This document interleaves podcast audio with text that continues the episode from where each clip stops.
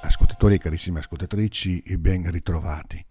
Oggi è lunedì della terza settimana di Avvento e continua il nostro commento alla liturgia dell'Eucaristia quotidiana. Bala è il profeta ascoltiamo nella prima lettura. È un profeta un po' particolare perché è un profeta straniero. Era stato invitato da Balak, re di Moab, a maledire gli israeliti e invece egli è costretto a benedire.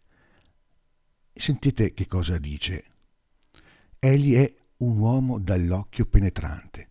Cade e gli è tolto il velo dagli occhi. Per vedere bene, tuttavia, non basta che cada il velo dagli occhi se è il cuore a rimanere nell'oscurità. Quando viene rischiarato il cuore, allora anche gli occhi si aprono alla visione dell'Onnipotente. Potranno cioè vedere e farlo vedere Dio. Balaam è un veggente che può contemplare, come egli stesso dice di sé, io lo vedo, ma non ora, io lo contemplo, ma non da vicino.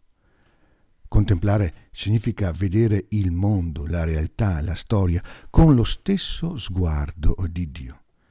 Perché ciò sia possibile è necessario che la parola di Dio trasformi il cuore, lo illumini dal di dentro, vinca quelle tenebre che così spesso lo abitano. Il Vangelo di Matteo oggi mostra bene cosa significa non vedere a motivo di un cuore indurito o ottenebrato. Nell'atteggiamento dei capi dei sacerdoti e degli anziani del popolo si manifesta infatti non la cecità degli occhi, ma una più radicale malattia del cuore. Hanno visto i gesti che Gesù ha compiuto, tuttavia anziché lasciarsi interpellare da essi, si scandalizzano. Hanno compreso la loro portata simbolica, ma non si lasciano mettere in discussione vedono e si ostinano a non capire. Allora, poiché non si lasciano interrogare da quanto accade, è Gesù stesso a porre loro una domanda esplicita. Se mi rispondete, anch'io vi dirò con quale autorità faccio questo.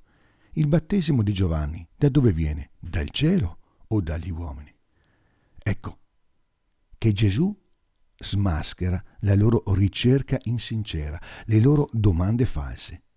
Essi cercano di metterlo in difficoltà o di trovare in lui motivi di accusa e di condanna, anziché cercare il segreto della sua persona per lasciarsi stupire e affascinare da lui. Bala invece, nella prima lettura, vede da lontano spuntare una stella da Giacobbe. È la stella che profetizza il Messia e che i magi potranno contemplare a Natale. Per vederla è necessario che questa stella sorga nel cuore di ciascuno e lo rischiari, anche il nostro cuore.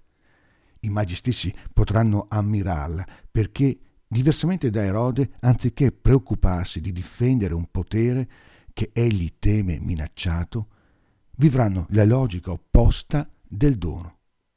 La logica di chi, avendo visto spuntare la stella, è venuto a prostrarsi davanti al Signore dei Signori, per adorarlo e offrirgli il dono della propria vita. Buona giornata e buon cammino di avvento.